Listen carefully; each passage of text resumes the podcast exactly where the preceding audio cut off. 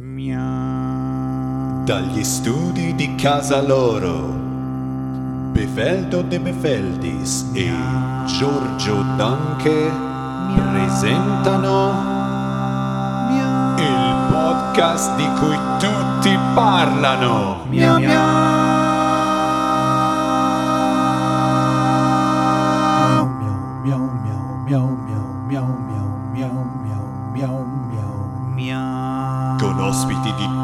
rispetto, selezionati apposta per voi. Miau miau.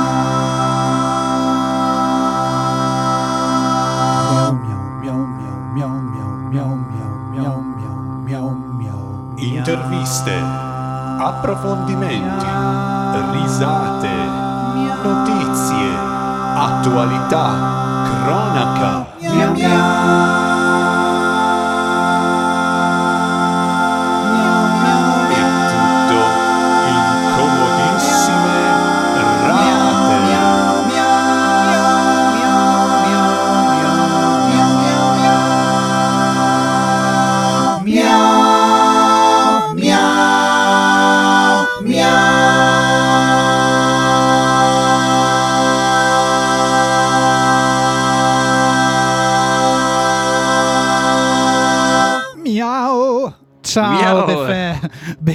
Bentornato. C'è un aereo qua che, che mi Evviva, passa sopra evviva gli proprio in aerei. questo momento.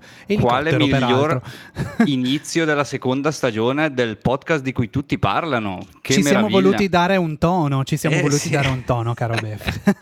Eh sì, Come e che va? tono? Come hai passato questo- quest'estate? Ma l'ho passata molto bene, l'ho passata lavorando, facendo le ferie un po' come tutti gli italiani, avendo molto caldo, soffrendo la siccità, quelle- que- tutte quelle robe lì che sono successe a noi italiani. E Io ho un problema. Dica. Volevo dirti che ho un problema legato a una visione che ho avuto settimana scorsa. Mhm. Non so se ti è capitato, sai che a me arrivano sempre i feed, quelli un po' gossipari su- Mhm. sui vari social. E mi è capitato di vedere dannato sexy Enzo Miccio. Eh, non, l'ho, non, ho, non ho visto nulla. Non perché? hai visto? E a quanto pare Enzo Miccio ha il fisico da, da atleta. No, sotto quegli abitini. Te lo giuro, non sono più riuscito a dormire. Non lo so, io casa. me lo sono sempre immaginato molto sinuoso, ma non fisicato. No, Eh, no, no, c'ha proprio tipo il. si chiama.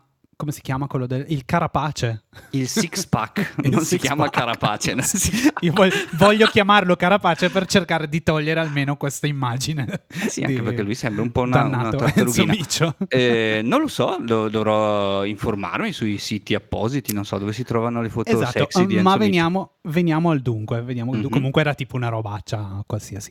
Veniamo dunque. eh, quindi abbiamo un ospite. Ci ricordiamo come si fa questa cosa? Io non No, evidentemente convinto. no, visto che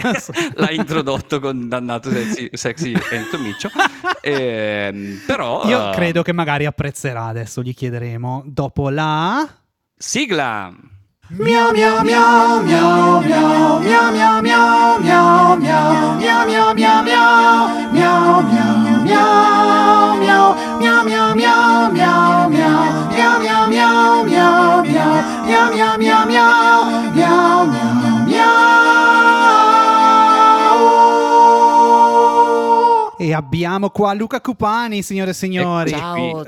Ciao, Luca. Ciao, Luca Cupani.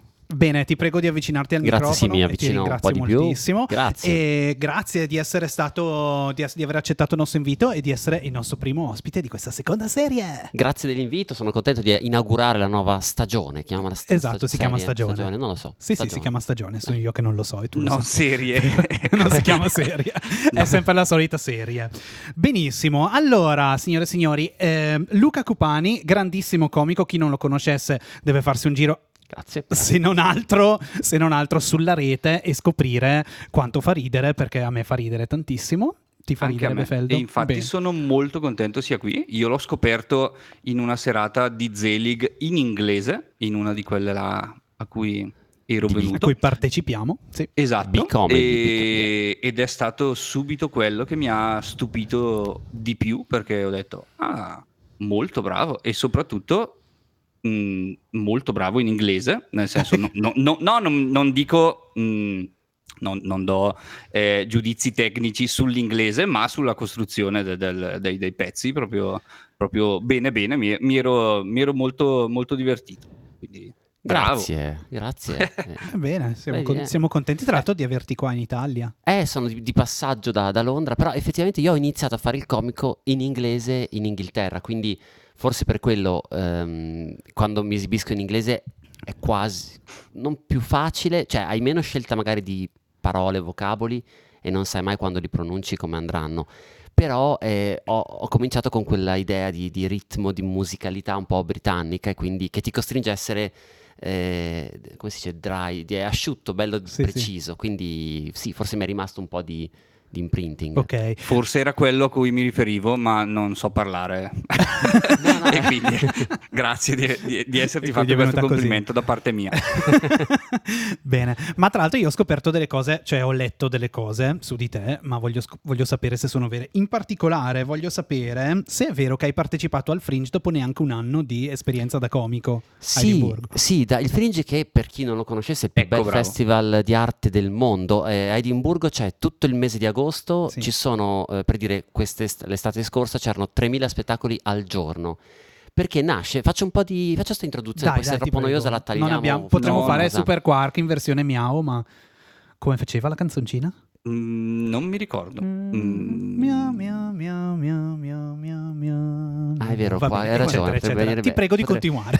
Sì, anch'io. Ha, ha una settantina d'anni di vita a Edimburgo perché c'era un festival, c'è ancora un festival internazionale di teatro che è il classico in cui c'è un comitato che sceglie gli artisti eccetera 70 anni e qualcosa fa, non so se era il 47 così ehm, alcune compagnie scartate dal festival dissero vabbè sai che c'è ci facciamo un nostro festival a margine quindi i teatri veri e propri erano già tutti presi dal festival vero e parallelamente loro fecero in altri posti che non erano nati per fare teatro loro- la loro organizzazione questa la differenza era che lì non dovevi essere autorizzato. Se tu trovavi l'accordo con chi gestiva il palco, che poteva essere la sala di un pub, un negozio, un autobus, qualunque cosa, e avevi il tuo spazio e facevi ed eri nel festival. Questa formula così libera è, è cresciuta tantissimo, per cui 70 anni dopo il Fringe continua a esserci accanto al festival tradizionale e ha migliaia di spettacoli, perché ci sono più di 300 palchi spesso improvvisati, possono essere stanze piccole al teatro. Io ero in una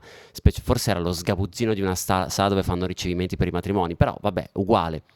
Ci metti le luci, ci metti il microfono e fanno 10 spettacoli al giorno. Eppure mi risulta che tu abbia anche vinto un premio. Ho vinto eh, l'anno dopo, allora il primo anno non sapevo niente, non avevo idea di come fosse questo fringe, uno del- di un pubblico, sai quando se- cominci e tu vuoi le lodi e il primo del pubblico che ti fa un complimento diventa il tuo guru, dici, questo tizio peraltro un po' ubriaco mi disse ah sei bravo, dovresti andare a Edimburgo, è lì che vanno i bravi e io dissi ah il mio nuovo guru, di cui non ricordo neanche che faccia avesse, mi ha dato questa... mm, quindi scrissi a uno che organizzava un palco di Edimburgo e gli chiesi ma avete un 10 minuti per me nel vostro spettacolo chiamato Fringe? Questo disse no, noi facciamo, affittiamo sale per un'ora, per tutto il mese. Perfetto, farò tutta l'ora, ma io avevo ah, alle, forse 10 minuti di materiale se ce li avevo. kamikaze, E mi diede uno spazio a mezzanotte e mezza in un posto che era una specie di. era dove le, le comparse di Dead Man Walking vanno, secondo me, una roba degli zombie ubriachi. Da mezzanotte e mezza all'una e un quarto. E, e niente, c'era un DJ set di fianco, per cui non si riusciva a sentire la mia voce. Però è stata una bella palestra, ho fatto per un mese intero, un'ora, tutti i giorni cercando di improvvisare robe. Tutto il mese hai fatto un'ora. Eh sì, ho riempito la sala veramente? 50 minuti, perché poi il minimo era ci posso 50 minuti, credere. ma era di... a un certo punto ricordo che diedi la mia patente perché avevo una foto di me a 18 anni che era molto diversa da come ero e allora la passai al pubblico. Poi pensai, no, questa non è una buona mossa perché sono tutti ubriachi, gli do mio... Allora andai a una copisteria a farmi fare un ingrandimento della foto della patente e mostravo solo quella, ma cercavo di farli ridere in qualunque modo. Mm, E alla fine facevo col cappello, non fu un, un successo. Ricordo un. presi una recensione positiva, cioè 3 stelle su 5, ma il tizio che venne disse ah, e poi ha fatto un'ottima interazione cercando di sedurre un signore cinese. Io nel buio di quella sala ero convinto fosse una donna, io mi ero lanciato a sedurla, all'epoca ero single, perché volevo fare, citai In the Mood for Love di Wong Kar cercai di proprio di sedurre questa, ma non avevo idea che si vedeva così male, si sentiva così poco, che non avevo capito solo che era cinese, non avevo neanche capito che fosse un, un uomo, quindi ehm, fu interessante, ma l'anno dopo e tornai un po' più preparato e c'era un concorso che si chiama So You Think You're Funny per esordienti che devono, eh, puoi partecipare solo se sei al tuo primo anno di attività. E per fortuna io fanno le selezioni in tutto il, il Gran Bretagna e se passi alla semifinale, la semifinale è al fringe e se passi la semifinale, la finale è sempre al fringe, quindi vinsi e fu una cosa molto molto molto bella per me, insomma, un bell'inizio, un riconoscimento che serve, secondo me. Certo, trampolino. Eh, ogni tanto è vero che devi crederci, bla bla, però ogni tanto devi anche sentire qualcuno Il che ti dice riconoscimento. sì, va bene, se no sei sempre eh, solo tu a dirtelo, non, fu- non funziona, ecco. Sì, Ma lo soprattutto con la spettacolo- risata. Lo spettacolo dell'anno precedente, del tuo primo anno, ehm, che tu ripetesti per un mese, era scritto di un'ora o ti sei Oh, lanciato allo sbaraglio letteralmente avendo poco e improvvisando ogni sera diverso? Mi sono lanciato allo sbaraglio anche perché non sapevo che si potesse fare lo stesso materiale tutti i giorni. Quindi io pensavo, Ah. era- io avevo una, non è autostima, quando cominci a una tale ignoranza, forse, ecco, voglio, voglio nobilitarmi, forse i progressi della medicina sono cominciati così, quando negli antichi egizi il primo ha detto ti apro io il cranio per toglierti quella cosa che hai, con questo entusiasmo, poi dopo 2000 morti qualcuno ha detto no ragazzi ma se provassimo a studiare come è fatto il cranio prima di aprirlo, ah. e, e quindi io pensavo di dover fare improvvisazione, avevo alle 10 minuti di battute normali sull'essere italiano, l'essere arrivato a Londra, così, e, e poi il resto dico, vedrai che improvviserò con quello che succede, è un dramma, cioè non... Sì. L'avevo, l'avevo chiamato Free Fall, caduta libera, e l'anno dopo lo chiamai Still Falling, ma l'anno dopo avevo... E, e ci fu una serata davanti a una critica, mh, fece un pezzo breve in una serata in cui c'era anche una critica, che disse mi è piaciuto il tuo spettacolo, magari vengo, quello che hai fatto, magari vengo a vederti. Io dissi no, no, non venire perché questa battuta la ridico, è una delle poche che funzionano. E lei fa, ma, fa, ma sei, cioè, certo che la ridici. Dissi, ah perché non sono l'unico, ah perché sì, gli altri non, gli altri non fanno cose nuove ogni giorno, no, sei matto.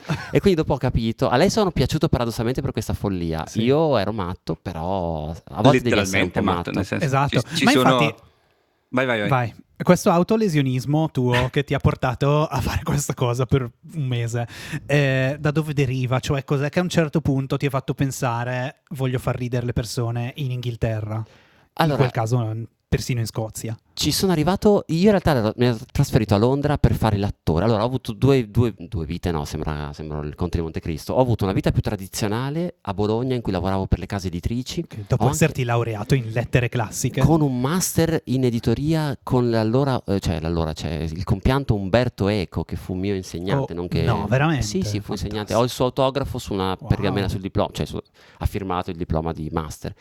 E, mm, e la- io sono grato alla fine di non essere mai stato assunto dalle case editrici perché è- mm, la mia paura quando vuoi fare l'artista pensi, eh, ma magari non hai, non hai un, un reddito fisso. Grazie alla moderna crisi economica, qualunque lavoro tu faccia non hai un reddito Esatto. fisso. Quindi l'obiezione numero uno, perché fare l'artista?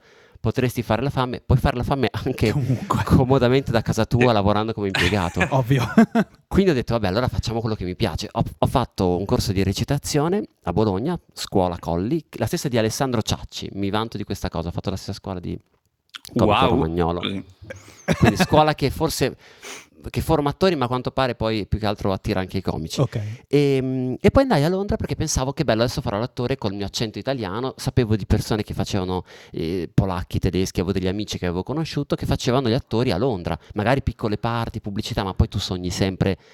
eh, Sai Christopher Waltz, l'attore di Tarantino che ha, fatto, Certo. che ha vinto l'Oscar, tu pensi ah ce la farò anch'io, lui ha Arriverò fatto il io." commissario Rex ma poi ha vinto un Oscar, quindi ha aperto un portale per possiamo arrivare lì. E invece ho scoperto dopo neanche due o tre settimane che per fare l'italiano non sembra abbastanza italiano. Chiaro. Mi hanno detto Eh che beh, sembravo sì. polacco, mi hanno chiesto se sapevo fare l'accento polacco, ho detto no, ed è l'ultimo accento che voglio. polacco, in effetti. Potresti essere polacco. Anche un po' belga, direi. belga, vero? Però, e ti di conto questo era l'anno prima della Brexit e non è che tu vuoi sembrare un est, cioè dell'est Europa, già gli immigrati non gli stanno simpatici. Eh. Est Europa, siccome sono dei lavoratori molto tosti, fanno un sacco di, sono muratori, hanno- gli hanno- dicono che gli hanno rubato il lavoro, che non è vero, ma nella narrativa popolare non sono Certo. i più amati. Allora ho detto, vabbè, volevo andare sul palco, non ci riesco come italiano. Un amico mi disse, perché non provi a fare il comico? Perché c'erano le serate open mic dove puoi esibirti senza, senza avere un agente, senza conoscere nessuno. Sono due cose molto diverse, però, perché la- l'attore recita. così in caso non lo sappiate. Eh, il comico... Tra l'altro, per dire questa cosa, sei laureato in cinema. quindi- Ovvio. Quindi da- dai miei studi mi, mi pare di ricordare che gli attori recitino. Invece eh, fare il comico significa avere un punto di vista, soprattutto il tipo di comico che sei tu. Sì, però è vero, l'attore recita, ma all'attore piace stare sul palco e essere visto. Ok. Fare il comico ti permette di essere visto addirittura in Inghilterra sono molto... eh, la cosa forse che mi ha affascinato all'inizio è che ti danno un minutaggio nelle serate in cui cominci, non hai, massimo, non hai più di 5 minuti e ti danno proprio un segnale con una luce per dirti vattene via. Quindi tu per 5 minuti però sei autorizzato a essere al centro dell'attenzione, Certo. a farti conoscere. Andy E- Warhol avrebbe da ridire, da dire su sta eh, cosa. E il tuo accento va bene perché anzi è la cosa che ti distinguerà paradossalmente se si riesce a farti capire. Sì. Quindi sei molto vulnerabile. Se accetti di essere vulnerabile, dire io sono me stesso, boh, vi racconto cosa sto facendo, vi racconto le cose buffe che mi capitano, non mi prendo sul serio. Le cose più imbarazzanti magari che succedono ve le, ve le racconto, così ridete di me ma anche di, di voi perché tanto capiteranno anche a voi. Secondo me questa cosa crea una bellissima sintonia in- quando funziona. Quando funziona è bellissimo perché tu hai una sala con degli sconosciuti che non ti conoscono, ma 5 o 10 o 15 minuti dopo, a seconda della lunghezza del tuo pezzo, e hai la sensazione che un pezzettino di te lo abbiano visto.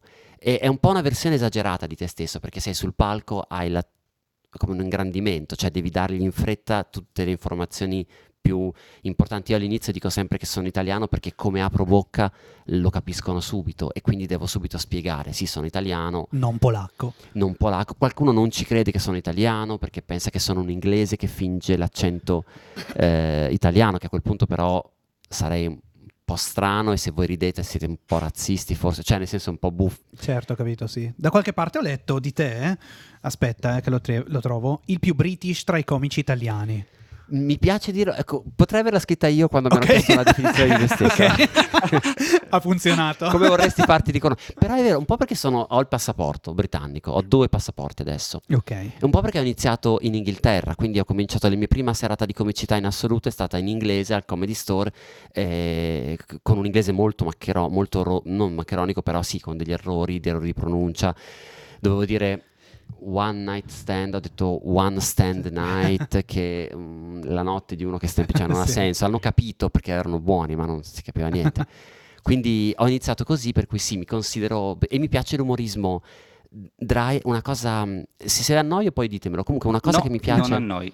No. eh, dell'umorismo britannico ho notato, adesso non è che sono un, un conoscitore, sono otto anni che vivo lì, per cui devo ancora conoscere un sacco di, di- di cose, devo capire tanto, però nella mia esperienza agli inglesi piace ridere di se stessi, ai britannici in generale, c'è questo, eh, gli piace, c'è, c'è- ogni anno ci sono le città più brutte britanniche che fanno la gara per essere votate come la più brutta del Regno Unito e sono i residenti che le votano, cercando di spiegare perché la loro città merita il posto, una cosa che in Italia non faremo mai, in Italia ci, ci potrebbe essere il borgo più brutto del mondo, ma se ha un, sasso che era caduto a un legionario romano Ovvio, diventa certo, la città dire, del ma sasso però romano noi abbiamo il sasso è il più, più bel sasso certo. romano della storia, Sì, sì, quindi sì. invece lì si prendono proprio in giro pesantemente.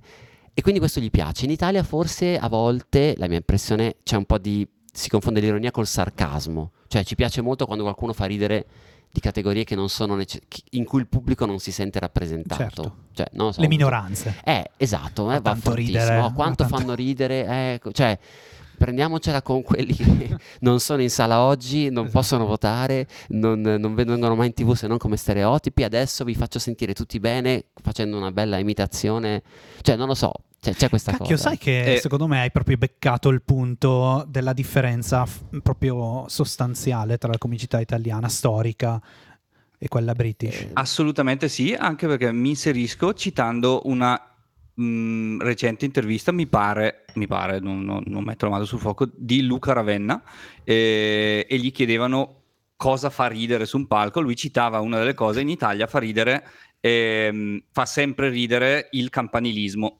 che è esattamente il contrario di ciò che dicevi tu. Loro si prendono in giro il proprio posto, eh, in Italia il comico punta a dire a Pisa, tipo, ah, che merda Livorno. E lì, ah, ah, c'hai ragione. Eh, mentre se vai a Pisa e dire che merda Pisa, magari ti dicono, eh, no. Eh, oh, un, po', un po' di, un po' di rispetto, siamo qui per ridere degli, degli altri. Ehm, quindi probabilmente hai proprio centrato il punto. Bravo. Non so, secondo, grazie. No, secondo me è una mia idea perché ho avuto questa sensazione che appunto non ridiamo volentieri di noi. Invece, secondo me, la cosa bella del riso è: guardate, io non mi prendo sul serio, prendo in giro anche me stesso, la mia religione. Io poi sono anche sono cattolico, vado anche in chiesa, sono praticante, ma la religione è una miniera di, di battute su noi stessi. Certo, ci sono, fanno ridere tutte le religioni, però perché devo mettermi a scherzare su una religione di cui so pochissime cose, magari Certo. so solo che non mangiano il maiale? È un po' poco per farci uno spettacolo sopra sul fatto che non mangiano il maiale, cioè quando ho miniere di cose sulla mia religione e la mia idea è se io prendo in giro la mia religione poi siamo autorizzati a scherzare in generale del sacro, quindi sì, do- ah, ma poi anche questo forse viene più facile di nuovo in Inghilterra perché io magari faccio il mio pezzo, il comico dopo di me è musulmano, quindi ci pensa lui Vero. a prendere in giro i musulmani e magari quello dopo di me è, un, è di famiglia indiana e prenderà lui in giro l'accento indiano. Quindi insomma sono- c'è più diversità sia sul palco sia fra il pubblico. Ci si arriva anche qua secondo me piano In piano. Italia non siamo prontissimi da questo punto di vista. Io quando sono, anche io ti ho conosciuto nel- sullo stesso palco in, tu- in cui ti ha conosciuto Befeldo, e, mm, eh, che era quindi una serata in inglese per un pubblico variegato in Italia però e quindi la maggior parte delle persone era italiana e eh, puntualmente quando si andava a toccare la religione cattolica eh, c'erano dei mormori in sala e non tutti ridevano. Io ridevo come un pazzo, però non tutti ridevano su questa cosa. È ancora un argomento molto tabù. Beh, eh, perché la- io ricordo che c'è una battuta, ho fatto un pezzo a Zelig l'anno scorso agli Arcimboldi, facciamo passare l'ambulanza. sì, no, no, tranquillo. tanto fastidio, ok. La gente lo sa, vero? Vero che lo sapete? È passato, eh? è Sì, hanno spento, hanno deciso basta, non disturbiamo il Esatto. podcast, questa persona ha vissuto anche troppo, è reversibile per la moglie. Ehm, e c'era una battuta che faccio in inglese, e vabbè, perché secondo me è una romp- rompighiaccio, cioè dico sono cattolico perché da bambino mi hanno detto se vuoi andare in paradiso devi essere cattolico, adesso hanno cambiato un po' termini e condizioni e se vuoi andare in paradiso devi essere una brava persona, che è difficile per noi cattolici, non è, cioè, è quasi il contrario. E questa cosa la uso come rompighiaccio a volte in Inghilterra, cioè ehm, apro l'argomento, se parlo della religione, apro con questa che è come dire gli inglesi ridono o perché non sono cattolici magari e quindi o perché lo sono e comunque dai, c'è poco da dire, dalle crociate in poi non, Certo. non abbiamo. Quando l'ho fatta per Zelig, nel costruire il pezzo l'ho dovuta mettere invece un po' a metà, dopo che le avevo già fatte ridere con cose diverse, perché e comunque ha funzionato meno. Mi sa che metà non l'ha capito, cioè non hanno Mm. riso, l'altra metà qualcuno ha riso, perché forse appunto la prima volta che l'avevo fatta in prova aveva creato il ge- altro che rompigliaccio, sembravo Elsa di, di Frozen. Eh. E, e- e qualc- e uno dopo mi ha detto: Ma io non ho capito perché dici i cattolici, quella dei cattolici, non ho capito perché. E Cosa intendi dire? Eh, dice, perché io sai, sono cattolico e non, non ho capito. E io dicevo, ma eh, non lo so, cioè, io non sapevo da dove cominciare. Ma anche perché se devi spiegarle, cioè, decade proprio ho- tutto. ho- mi è comparso dietro di me il, il busto di Giordano Bruno che diceva glielo spieghiamo. Dico, boh, se vuoi glielo spieghi, cioè, spiegaglielo tu. Non lo so, cioè, ma mi fa, cioè, davvero sono, sono veramente cattolico, però eh, secondo me l'umorismo è un altro, è un, è un regalo che Dio ci ha fatto per capire come, per affrontare la vita, perché insomma do- dobbiamo ridere un po'. Ok. E tu hai una domanda? Perché io ho una domanda. Io avevo già una domanda, conoscendola, cioè sapendo eh, della tua fede cattolica, eh, questa cosa ti ha creato, tra virgolette, problemi, tipo con i colleghi, con, eh, o, eh, cioè problemi relativamente a quanto possono essere problemi con i colleghi, nel senso... mh, Ma per leggi- colleghi, per colleghi, colleghi intendi gli comici altri nel- cattolici? No, no, no, colleghi comici che comunque in genere eh, quello dei comici lo vedi come un contesto dove l'ateismo è, è proprio la, la- la- base. Ecco. Ehm, questa cosa ti ha...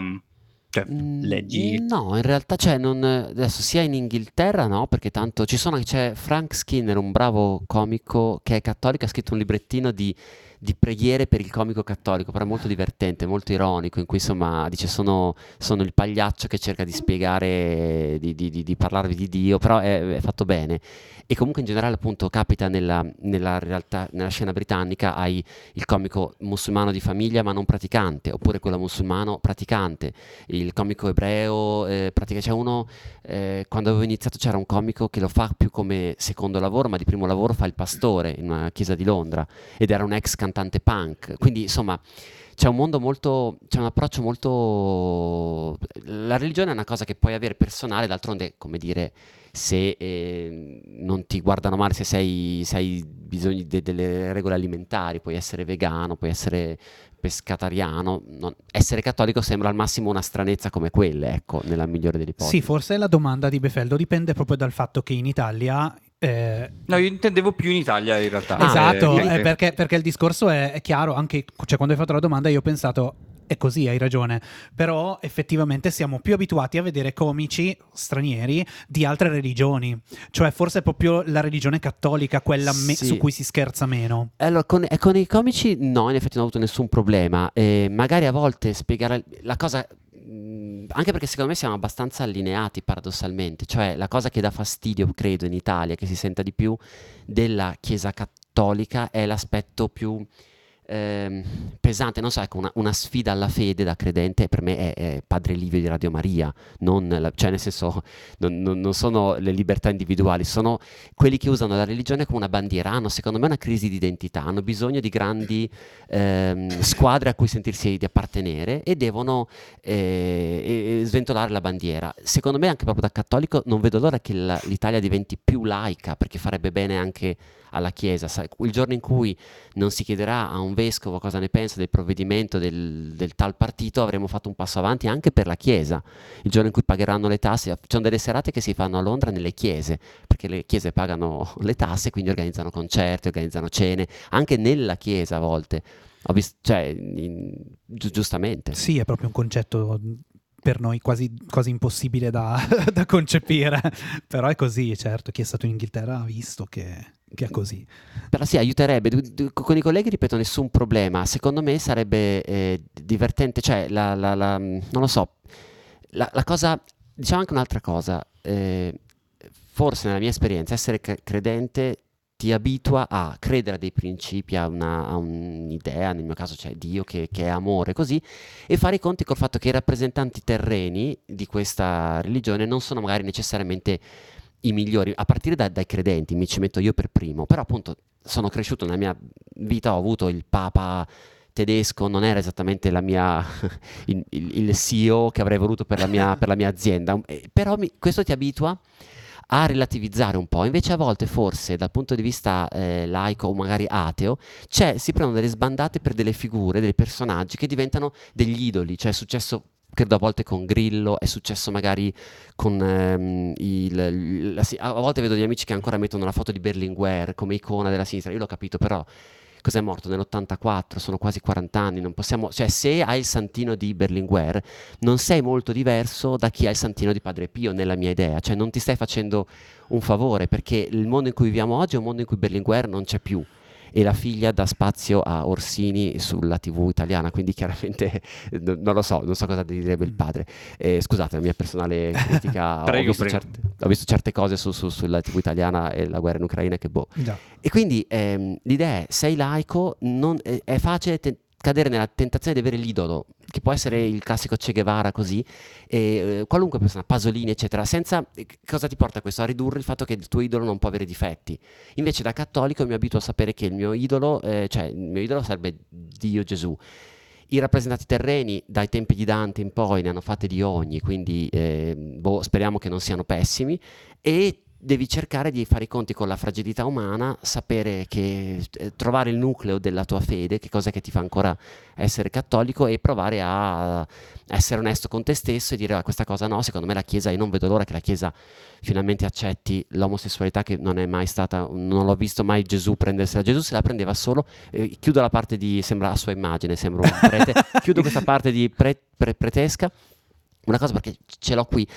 Se uno legge il Vangelo, Gesù non se l'è mai presa, cioè era, eh, era felice di stare insieme alle prostitute, ai lebrosi, le persone considerate il peggio della società, lui proprio eh, li trattava bene. Si arrabbiava solo con i farisei, era quasi cattivo, era antipatico con Sì. loro. E i farisei erano quelli, erano i pillon di oggi. Cioè Gesù avrebbe dato ai nervi al pillon di oggi, secondo me, a quello che dice no, ma io ho fatto la legge così così, è perfetta. Certo. La Chiesa purtroppo sta diventando un po' tutta farisea e si sta dimenticando, secondo me, certe cose. Piano piano ho fiducia che insomma in qualche modo si, si migliorerà, speriamo, però insomma. Eh, apprezzo la tua fiducia, dai. Ottimismo. ottimismo, ottimismo. E, ok, usciamo dalla parentesi. Scusate, scusate per questa cosa noiosissima, religiosa? No, scusate. no, No, no, no, figurati, è, mo- è in molto interessante, interessante. pro- proprio perché, ehm, cioè, ria- riagganciandomi alla mia domanda di prima, mh, seguendo un po' di comici italiani che comunque trattano anche di, di religione, ne trattano unicamente, cioè con eh, l'impronta del ho una formazione cattolica, ma me ne allontano con questo pezzo. Eh, invece è, è a suo modo molto coraggioso, ripeto, in quell'ambiente eh, dire di te stesso eh, molto sinceramente questa cosa e secondo me paga molto, insomma, ecco. Eh, perché come dici tu bisogna parlare di se stessi e non del, del classico cliché, insomma. Però allo stesso tempo è anche divulgativo. Sì, ma secondo me se uno, e poi appunto se uno è- ha fatto un percorso per cui è ateo così va benissimo. È chiaro che se a volte l'obiettivo è credete ancora in Dio, eh, sì, ci sono le- mh, secoli di letteratura su chi crede o meno, gli agnostici, cioè non è secondo me così originale, anche perché ci sono mille di- modi diversi di credere a mille divinità diverse. E a volte anche chi si ritiene ateo ha i propri idoli, che a volte magari sono semplicemente la squadra di calcio, però guai a toccarli. Cioè, quello che mi fa ridere a volte è che ci sono persone che dicono: Ah, è importante la libertà di parola, devo poter dire tutto. Poi prova a dirgli: Sai che a me l'ultimo di Ricky Gervais non è piaciuto, e sembra che hai bestemmiato in chiesa. Allora dici: Scusa, ma eh, vabbè, ognuno ha il suo idolo, insomma, non- ognuno ha la sua. eh, il suo- ha il suo concetto di sacro e secondo me non dovrebbe esistere, cioè dovremmo accettare che si può desacralizzare tutto.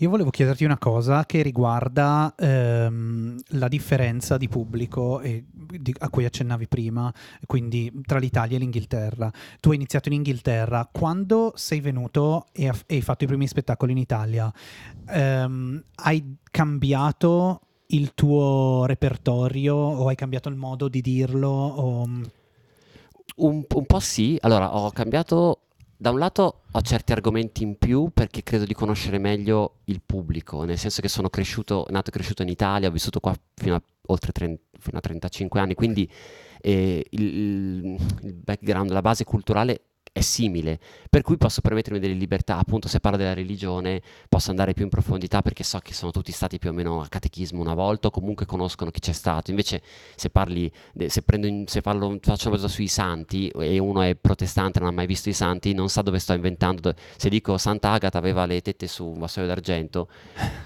uno protestante che non ha mai visto, non è mai stato in Sicilia dice ma pensa che sono molto pervertito, dice ma che, perché mi forzi così la cosa, che, che è sta malattia? Vagliela a spiegare, invece in Catania sanno, praticamente mi portano il vassoio con i dolci, ah volevi, no guarda ero a posto così. Quindi da un lato conosco meglio, credo, il loro modo di pensare, dall'altro ho la sensazione che a volte pensino di andare a teatro, a vedere, non so, Pirandello, cioè eh, prima di ridere fanno l'applauso. È una cosa strana, in, in Inghilterra l'applauso arriva dopo, cioè hai fatto tanto ridere magari, a quel punto ti fanno anche, le chiama applau- applause break, si chiama proprio l'interruzione, ho preso l'applauso che ha spezzato l- lo spettacolo, hai dovuto fare la pausa perché sulla risata fai una breve pausa e quando sta scemando riprendi a parlare, sull'applauso ti fermi un po' perché ovviamente l'applauso ruba la scena. Qua eh, a volte li vedi magari sono in silenzio, poi ti metti a bere un bicchiere d'a- un- d'acqua e parte l'applauso che è come ti avevamo accumulato un moto di approvazione per te che adesso ti diamo tutto con l'applauso. Non volevamo interrompere prima. C'è questa sensazione, o sono a volte un po' meno interattivi. Il pubblico britannico va spesso a una cosa chiamata panto, le pantomime, sono spettacoli Sì. na- di Natale in cui il pubblico deve interagire, quindi ci sono delle frasi proprio fatte che loro devono ripetere, è un gioco, per cui la famosa quarta parete non c'è. Ecco, in Italia tu puoi anche spiegare, eh, abbattiamo la quarta parete, ma vedrai che come vai sul palco è il pubblico che te la rimette, cioè Eh, siamo un popolo di muratori, è per te l'ha quello. ricostruita in due secondi su e stanno così e aspettano, quindi c'era, ma la, eh, eh, oh, cioè vai un attimo, eh, sta per cominciare, tra 5 minuti comincia lo spettacolo di stand up senza quarta parete, vai, entri e c'è la parete, dicevo, vabbè, niente. Non c'è modo. Sono un po' più, sono un po' più, sì, la vedono più come teatro e forse, chi- chiudo qui, eh, vedono, la mia impressione è, hanno molto rispetto paradossalmente del- dell'artista, come se no sei sul palco, quindi ti devo lasciar fare. In Inghilterra, se non stai facendo ridere, te lo dicono subito. Ricordo in una serata normale, un comedy club di media grandezza, c'erano 120 persone, forse quindi non tantissimo. E, mm, in un sabato sera un comico, eravamo 3-4 comici, il comico prima di me ha detto in, in chiusura, perché dice vabbè adesso l'ultimo pezzo che faccio, volete una cosa più pesante, dark o più leggera? E una voce dal fondo, una cosa divertente per favore. Ah, Una cosa così in, vabbè, la battuta hanno fatta loro. eh, in Italia non capita spesso Certo. perché l'idea è che se no se non ridete è colpa vostra, invece magari se non ridono 99,99% è colpa del comico, Mm. insomma, o perché non, non sei stato bravo o perché non è il contesto magari in cui il tuo materiale funziona bene, ma toccava a te capirlo e provare ad adattare un po' il materiale. Ok. Secondo me, cioè, secondo me devono, se pagano un biglietto devono devi provare a farli ridere. Un conto è se fai lo spettacolo tuo di un'ora tutto tuo, Sì. ma se sei in una serata con altri comici devi anche se dici no, io volevo fare proprio quella cosa, se sai che non funzionerà mai e hai un po' di repertorio, devi dire vabbè, allora faccio una cosa diversa, così almeno la serata la teniamo su. Se invece il tuo spettacolo di un'ora tu fai tutto quello che dovevi fare tu, secondo Ok, me. ok. Quindi sicuro. l'interazione col pubblico ti piace e cosa ne pensi di quelli che vengono agli spettacoli comici per fare la battuta dal pubblico? Eh, Que- quelli che fanno così e basta non, non mi fanno impazzire perché sono, li chiamano heckler in inglese e cioè se vuoi salire sul palco sali. L'interazione io non la cerco moltissimo perché mi piace fare i miei pezzi tranquilli, sono anche gentile, non sono uno che provoca, quindi se arriva cerco di sapere come reagire, ma spesso non lo so. Quando vedo uno, ci sono comici che si divertono moltissimo a provocare, devi essere molto bravo, devi essere bravo a stuzzicare, sapere che se quello è bravo ti arriverà una risposta pronta e gli vai sopra. Quindi mi piace vederla, ma non sono bravo a farla, quella, non è nelle mie corde, diciamo. Però appunto se fai uno spettacolo, anche perché è più divisa, qua forse ci sono più spettacoli lunghi di un'ora, ma in, in ehm, Inghilterra ci sono le serate classiche dove tu vedi 4-5 comici e vai a vedere la serata e ci sono quelli che fanno 10 minuti, quelli che ne fanno 20, l'headliner che chiude, che magari è il più famoso, e c'è la serata invece dico "Oh, voglio vedere James Acaster per un'ora e se scopri che il materiale di James Acaster o il suo stile o il suo modo di parlare non ti piace, è pazienza, insomma, lui, lui de- è, è un patto fra te e lui, hai dato questo investimento, hai pagato il biglietto, lui deve darti uno spettacolo e, e amen. Quindi era per distinguere. Ok, ok. Eh, voglio parlare un attimo di- dell'Inghilterra. Sì, non per togliere importanza a te, però sei, il nostro- sei un inviato dall'Inghilterra in questo momento. E perché ne stiamo vedendo di, di- di cotte e di crude, Sì. non so. Tu adesso sei cittadino inglese, quindi... britannico, eh, sì, sì, sì. Britannico, scusami. E, e di conseguenza, eh, insomma, non so, vorrei avere un po' il tuo parere da- sulla situazione da, da Liz Truss che è durata meno di un fish and chips a, non so... Eh, allora, cominciamo con le cose brutte. È un paese che sta avendo il suo periodo peggiore, forse, cioè, nel senso, ehm, vabbè, proprio faccio, leggevo proprio oggi un articolo, dunque, ha poca produttività, poca manifattura. Molti anni fa, la, la faccio proprio, provo a farla più concisa possibile. Storicamente, dal tempo della Thatcher in poi, hanno deciso di fare un'economia più di servizi, servizi finanziari, grandi banche e poche aziende. Compravano, importavano, poche fabbriche e tanto la City di Londra, che è diventata enorme, ma è il motore un po' del paese, ma il resto della carrozzeria non va benissimo. Hanno chiuso un sacco, hanno chiuso le miniere, hanno chiuso le fabbriche grandi, le fabbriche di acciaio, hanno chiuso un sacco di robe, però non te ne accorgevi. L'economia però era un po' in crisi, c'è stata la crisi finanziaria, se tu punti tutto sul settore bancario e poi 15 anni fa arriva la crisi finanziaria, la senti. Allora la classe politica di allora, che erano i conservatori, cosa hanno detto? Troviamo un colpevole, cos'è? Lo straniero, L'Europa. che sia l'Europa, quindi i poteri forti di Bruxelles, e i poracci che arrivano, l'operaio polacco che ti ha montato il lavandino, e lui che ti ha tolto il lavoro. Questa cosa ha funzionato benissimo per vincere i voti, ma ovviamente non era una risposta giusta, è come dire, non lo so, la febbre è colpa del vicino che ha messo i gerani alla finestra. Sì, vabbè, potrai odiare il vicino, ma la febbre ti rimane. E quindi hanno fatto però la Brexit. La Brexit ha significato togliersi il mercato più grande che avevano sulla porta di casa, quindi è costata pare 4-5 punti di PIL. La pandemia ne è costata 2, la Brexit ne costa 4-5 all'anno.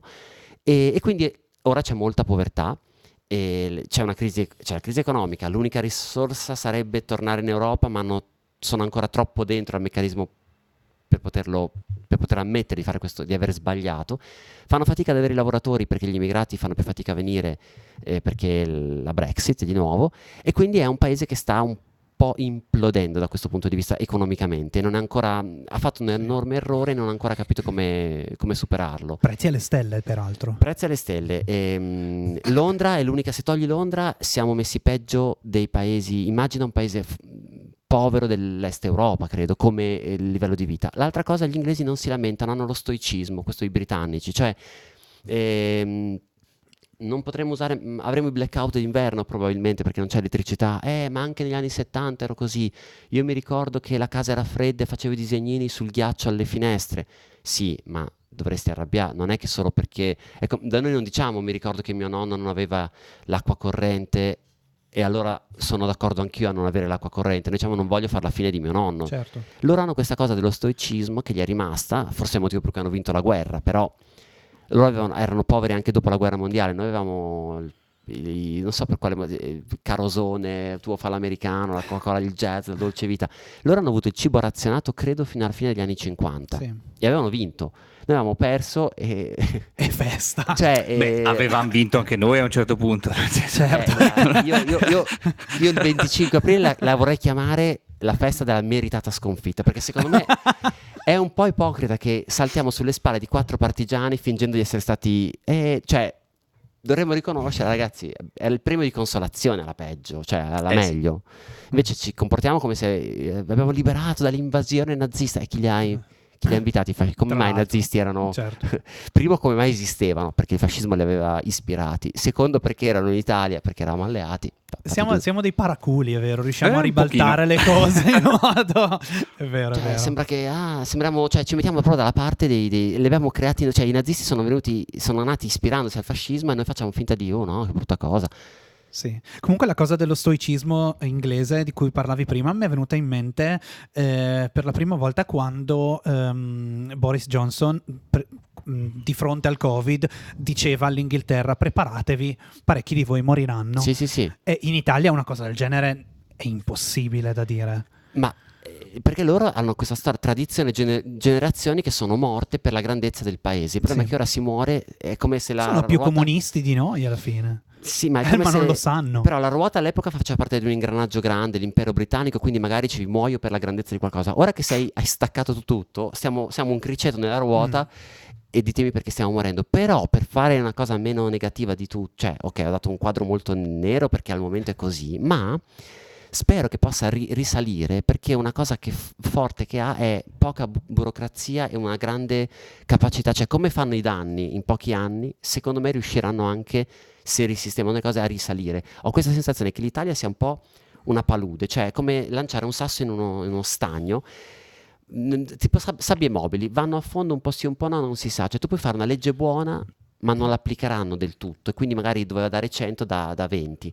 Beh, c'è, una da legge- dire, c'è da dire che adesso è al governo chi le paludi le sa anche bonificare, quindi Hai ragione, ma anche lì, appunto, se fa una legge cattiva, probabilmente finirà nella stessa palude e. Quella è la speranza che danni- abbiamo. è la Cioè, speranza. non riuscirà a sì, cambiare sì, no, hai completamente. completamente ragione. È, è il motivo per cui il classico populista cambia mh, indirizzo di voto ogni 3 o 4 anni, quando si accorge che, che il suo idolo che va al governo non, non riesce a governare per- proprio per quella situazione paludosa, tenta qualcos'altro. Però- Esatto, in più abbiamo l'Europa che è un po' come quando nel bowling tiri su le, le- le barriere laterali così la palla non va fuori completamente, cioè più di tanto non potremo secondo me uscire, cioè non- magari ci proveranno in tutti i modi, ma se dovessero anche solo toccare l'aborto è la volta che l'Europa toglie i fondi e alla gente interesserà più del proprio benessere economico che non dei diritti di un embrione e quindi diranno che forse, cioè qualcosa, non credo, io fi- spero insomma che si rimanga europei sul piano dei diritti, Eh certo. spero che si, e anche sarebbe, questa è una buona nota per, ecco se posso dare un appunto all'opposizione, invece di continuare a dire siete fascisti, perché ai fascisti piace essere ricondotti alla nostra tradizione, quindi non, non funzio- non- non gli funziona come deterrente. E ai non fascisti dà anche fastidio pensare che accidenti, sì, mi ricordi che c'è il fascismo, puntare sui diritti civili, cioè dire le, le nazioni più progredite sono quelle dove le persone LGBT si sposano, e hanno figli, possono adottare, le persone trans vengono riconosciute, se vuoi cambiare eh, la tua identità non devi per forza mostrare una foto dei tuoi genitali, puoi anche solo dire mi voglio essere considerato così e vieni considerato così. E questo vale in pensate anche agli Stati Uniti, la California è il motore degli Stati Uniti, non l'Alabama dove se ti, lo zio ti violenta e abortisci vai in galera per omicidio, cioè le cose più progressiste in Europa, l'Olanda, la Norvegia, la stessa Inghilterra nel campo di Londra, sono le realtà che hanno sempre portato più avanti. Perché? Perché se dai libertà, secondo me, in, di pensiero individuale, in un contesto di libertà dopo è più facile creare, creare, cose, adattarsi ai cambiamenti. C'è una sfida che il cambiamento climatico, vai che la proviamo a risolvere eh, con creatività. Invece il, il, paese, qual è il paese che non a caso adoravano i politici nostri, tipo la Lega, così? La Russia. Onestamente, al di là della, della guerra, cosa ha prodotto la Russia? È, un, è la, la stazione di servizio dell'Europa, il benzinaio.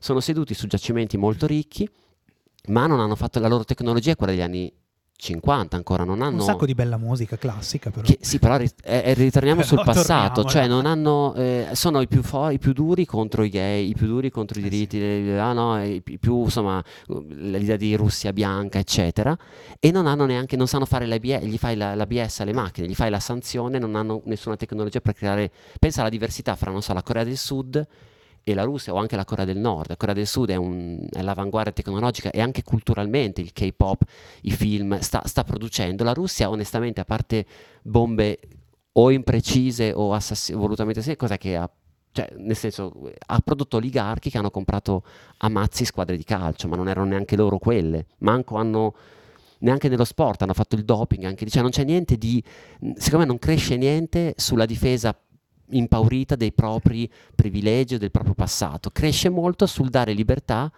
alle persone di, di, essere se stesse e dal caos creativo qualcosa viene fuori, spero. Quindi la mia scommessa su Londra è questa, che rimanga questa, questa creatività e ne veniamo fuori, ma al momento siamo ancora nel tunnel.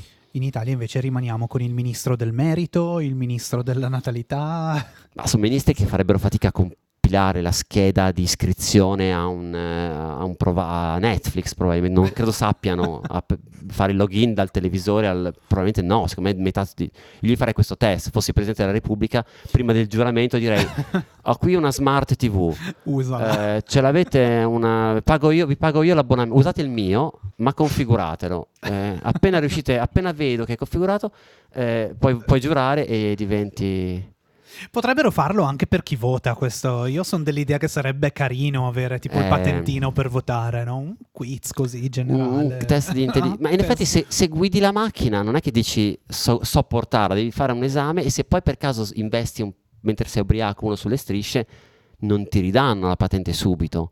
Se hai votato a cavolo, parlo degli inglesi, se hai votato per uscire dall'Europa senza neanche sapere cos'era l'Europa, magari al prossimo giro dicono aspetta un attimo, hai, fatto, hai studiato, sai di cosa stiamo parlando, due, un test a eh, crocette. Esattamente. Va sono, bene. Sono d'accordo.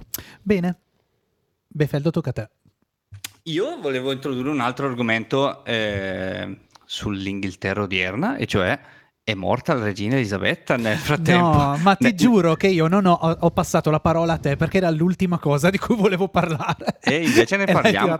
Eh, semplicemente per una curiosità, come l'hanno vissuta eh, gli inglesi nel tuo campo? Nel senso, ci si scherza su questa cosa o, o anche o, o, la, o, la, rispettano anche in questo? Sì, e più che la regina più che la regina, parliamo anche della venuta di King Charles III. Allora, sul momento, grande commozione. Mia moglie, che è italiana e britannica, però è nata in Italia e cresciuta in Italia, quando abbiamo saputo, um, si è commossa un po', perché è una figura che è stata sempre lì. E, ehm, poi, eh, sulla comicità, allora, eh, questa cosa, hanno chiuso diversi teatri, comedy club per il lutto.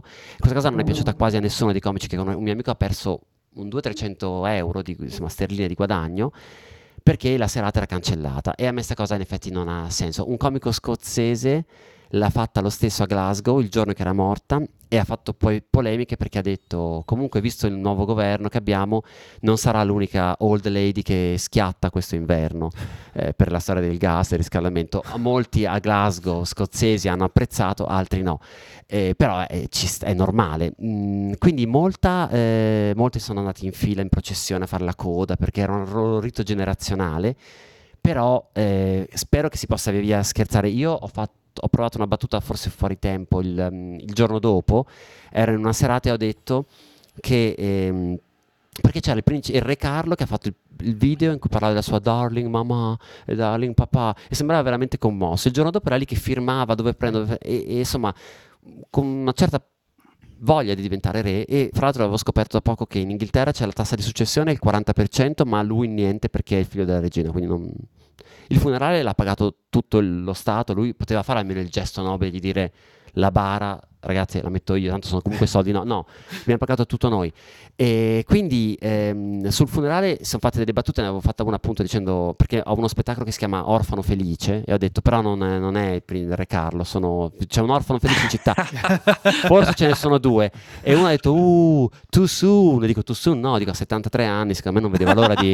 Quindi a qualcuno ha fatto ridere, a qualcuno no. Però... Beh, ci sta, non, mm, funziona. E adesso abbiamo il Re Carlo che è discutibile come persona, forse perché poco prima di diventare re abbiamo scoperto che aveva ricevuto dei soldi dal emiro del Qatar come per la charity, per una beneficenza che fa lui, erano un milione in contanti, le ha fatti contare ai suoi servitori, cioè immagina queste borse che arrivano con un milione in Madonna. contanti, e qualche anno fa ha ricevuto 3 milioni, questa volta non in contanti, dal fratellastro di Bin Laden, sempre per una cosa di beneficenza, però dai, va bene, non si può discriminare, però se fosse stato il... avrei detto guarda, bello, ma dalli direttamente, non darli a me, dalli direttamente, non facciamo che mi dai 3 milioni Bin Laden, insomma, quindi eh, sembra un po' venale apparentemente, però è un Ok. po' snappy, un po' con un carattere che non ha la plomb della madre, però è una vita che aspettava di fare questo. Poi si è esposto tanto, no? Cioè, quindi, a differenza di sua mamma, io quel- la- un ragionamento che facevo era eh, la regina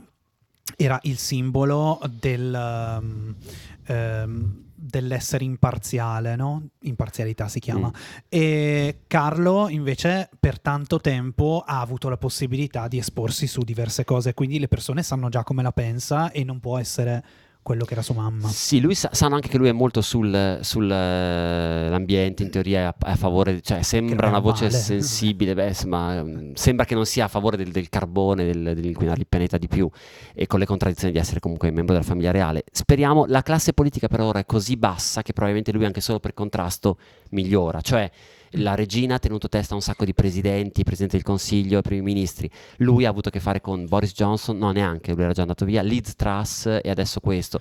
Eh, Questo che sembra che sia più ricco di Carlo. No, sembra, eh, questo è più ricco, ha Eh. 730 milioni o qualcosa di Quindi soldi. può chiederli a lui, non al fratello di Bin Laden. Questo quando, bravo, questo- questo- quando era ministro delle finanze, questo era ministro delle finanze, l'attuale primo ministro, fece un video per sembrare normale in cui faceva benzina perché aveva tolto una o due accise dalla benzina e chiese e metteva la benzina in questa macchina che poi si è scoperto essere di un dipendente della, della- della stazione di servizio, le aveva dato 200 sterline per poter mettere benzina, poi entra dal benzinaio per pagare e prende anche una coca perché è giovane Giusto. e si vede la video in cui mette la coca, il tipo gli fa per vuole passare codice a barre, lui gli dà la carta di credito, dice no, no, mi, mi serve, devo, devo passare questo oggetto, deve, deve illuminare il codice a barre della cosa che stai comprando. non- quindi questo non ha mai comprato una, mm, una macchina. E alla, alla domanda che macchina avete ha detto ho una vecchia Golf, che è vero, è la macchina numero 4, che penso usi il suo domestico.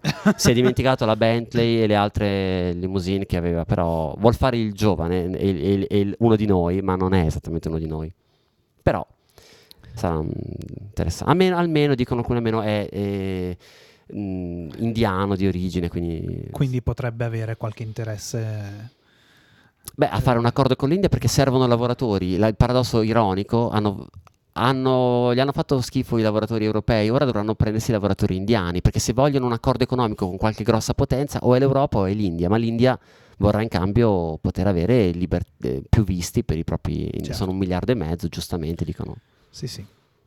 Poi Molto- loro dicono che l'India è la loro, quindi... Eh, poi è un bel contrappasso, cioè avete comunque- siete venuti tanti anni fa, siete arrivati in India, adesso ce la riprendiamo noi. eh. È un po' quello che sta succedendo all'Europa con, con il resto, insomma. Eh così. vabbè, però è, giusto così, a no? volte È così. fai, a volte sì.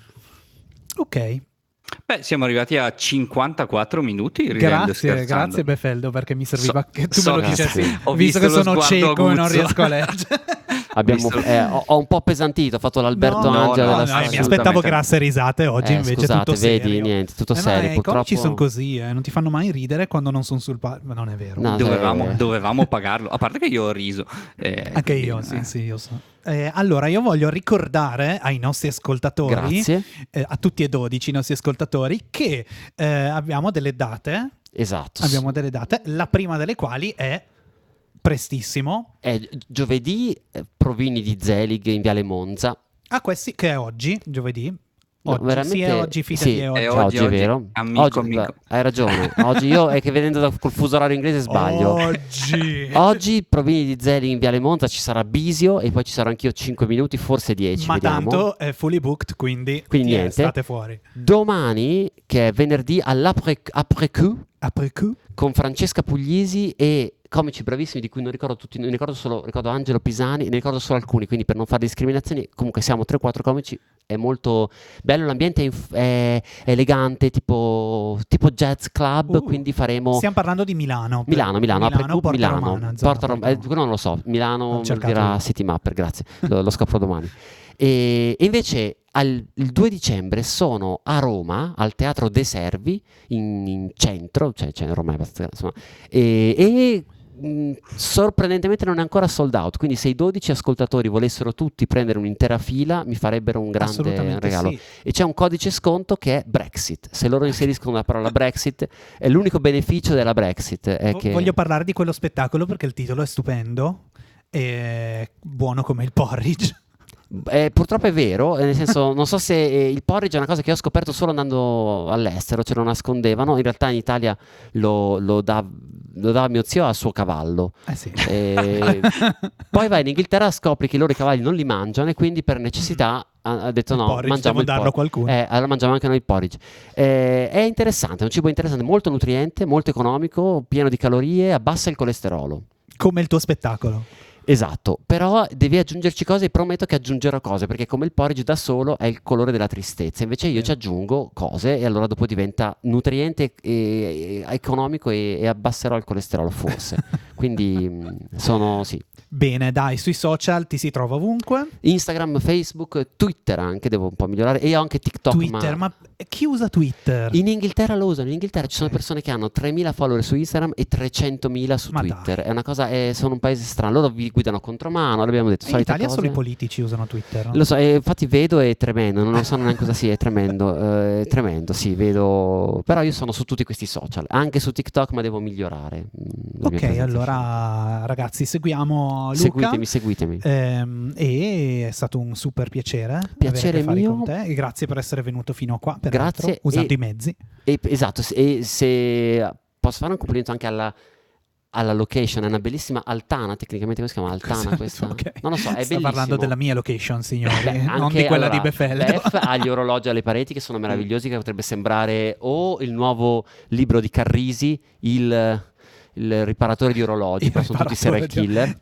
Il ah ma non mi dire tutti serial killer peraltro Befeldo Eh, sì. Come? devi sapere che tra l'altro gira in questi giorni un, un meme sul fatto che un meme sul fatto che gli occhiali che sta indossando in questo momento Befeldo sono normalmente associati ai serial Lo so, io non ho fatto ironia su quello perché io nelle- alle medie le ho fatte tutte e anche un po' delle superiori con quegli occhiali perché all'epoca andavano di moda. Poi Jeffrey Dahmer ha rovinato per noi Eccoci. quegli occhiali, fra i crimini che ha commesso, Esatto. fra i crimini che ha commesso ha rovinato eh, gli occhiali. Mentre il- quello che ha ammazzato Versace ha semmai anche il, il marchio non era risentito, Inalza- Jeffrey Dahmer, eh, vedi, non è che il serial killer può sempre... no è vero però lui ha gli occhiali e fa l'orologiaio quindi chiaramente Quindi in effetti è un po'... sem- tu sembri già un personaggio, secondo me puoi già chiedere... Hai mandato a Carrisi una foto del tuo luogo con una biografia e dici guarda mi metti nel tuo romanzo? Tra l'altro uccido anche persone, quindi cosa non, non in- è E un allora- caso non in indifferente è una cosa. E allora scherzo, diciamolo, scherzo, forze l'Inps- dell'ordine all'arco- all'ascolto. L- L'Inps ha un lavoro per te perché forse l'unico modo per ridurre il debito pubblico sarebbe eliminare i pensionati. E cosa ne, cosa ne facciamo della natalità? Cosa ne facciamo del ministro della Eh, natalità? oh, hai ragione, è il ministro della, mo- della mortalità, Della ministro della mortalità. livella, ministro della livella,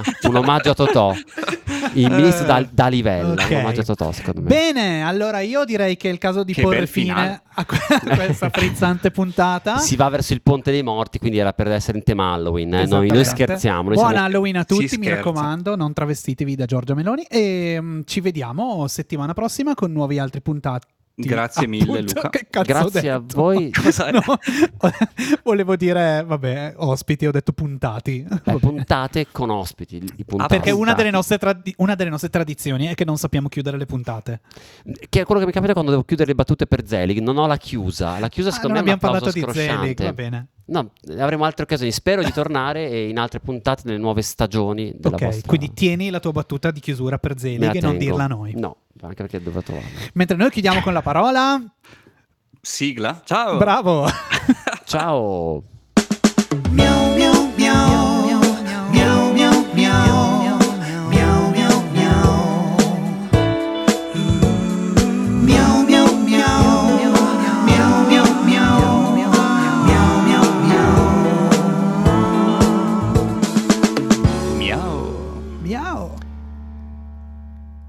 Miau.